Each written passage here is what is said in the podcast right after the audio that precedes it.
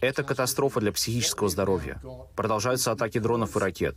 За эти два года дети провели почти 200 дней в убежищах, школы закрыты, многие друзья этих детей уехали.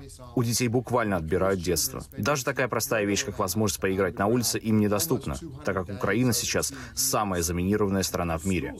Это психическое напряжение для детей, которое провоцирует тоску и проблемы с концентрацией. Маленькие дети не могут контролировать гнев. Многие плачут, многие не досыпают. У многих повышенная тревожность.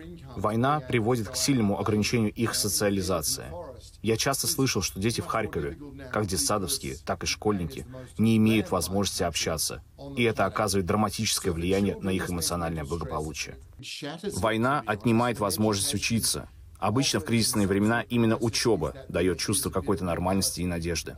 Поэтому дети так отчаянно хотят снова общаться и вернуться в школу. И их не волнует, как выглядит классное помещение но они не могут вернуться в школы из-за войны. Я уже упомянул, что Украина является самой заминированной страной на планете. Мы обучили 5000 учителей правилам безопасности в таких условиях. Мы будем продолжать делать все возможное, чтобы помогать этим людям.